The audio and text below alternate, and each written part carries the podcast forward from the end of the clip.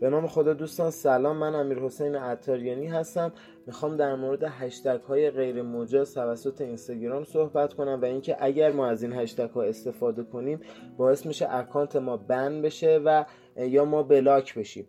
خب ما باید چطوری تشخیص بدیم که هشتگ هایی که استفاده داریم می‌کنیم هشتگ های مجاز هستن یا غیر مجاز؟ این راهی که وجود داره راه خیلی اصولی هستش که می‌خوام خدمتتون بگم اما روش های دیگه هم وجود داره. این راهی که وجود داره این هستش که شما هشتگ مورد نظرتون رو تو قسمت سرچ اینستاگرام قبل از اینکه استفاده کنین سرچش بکنید اگر که اون هشتگ رو پیدا نکرد این هشتگ بند شده. اما گاهی اوقات ممکنه که اون هشتگ رو پیدا بکنه اما گزینه های زیری که در واقع در زیر اون هشتگ وجود داره ربطی به اون هشتگ نداشته باشه. این نشون میده که اون هشتگ به صورت موقتی بند شده و شما مخیر هستید که از این هشتگ استفاده کنید یا نکنید که من توصیه می‌کنم فعلا از اون هشتگ استفاده نکنید چون در دست بررسی هستش.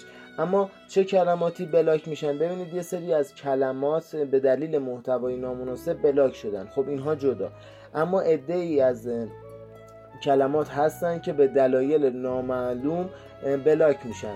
و ما هم نمی‌دونیم چه دلیلی وجود داره برای اینکه اینها بلاک شدن و کلمات ساده ای هم هستن مثل که میز مثل صندلی مثل تلویزیون و اینها بلاک میشن.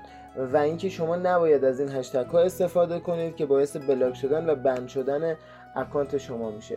امیدوارم که روز خوبی رو داشته باشین. براتون آرزوی موفقیت می‌کنم.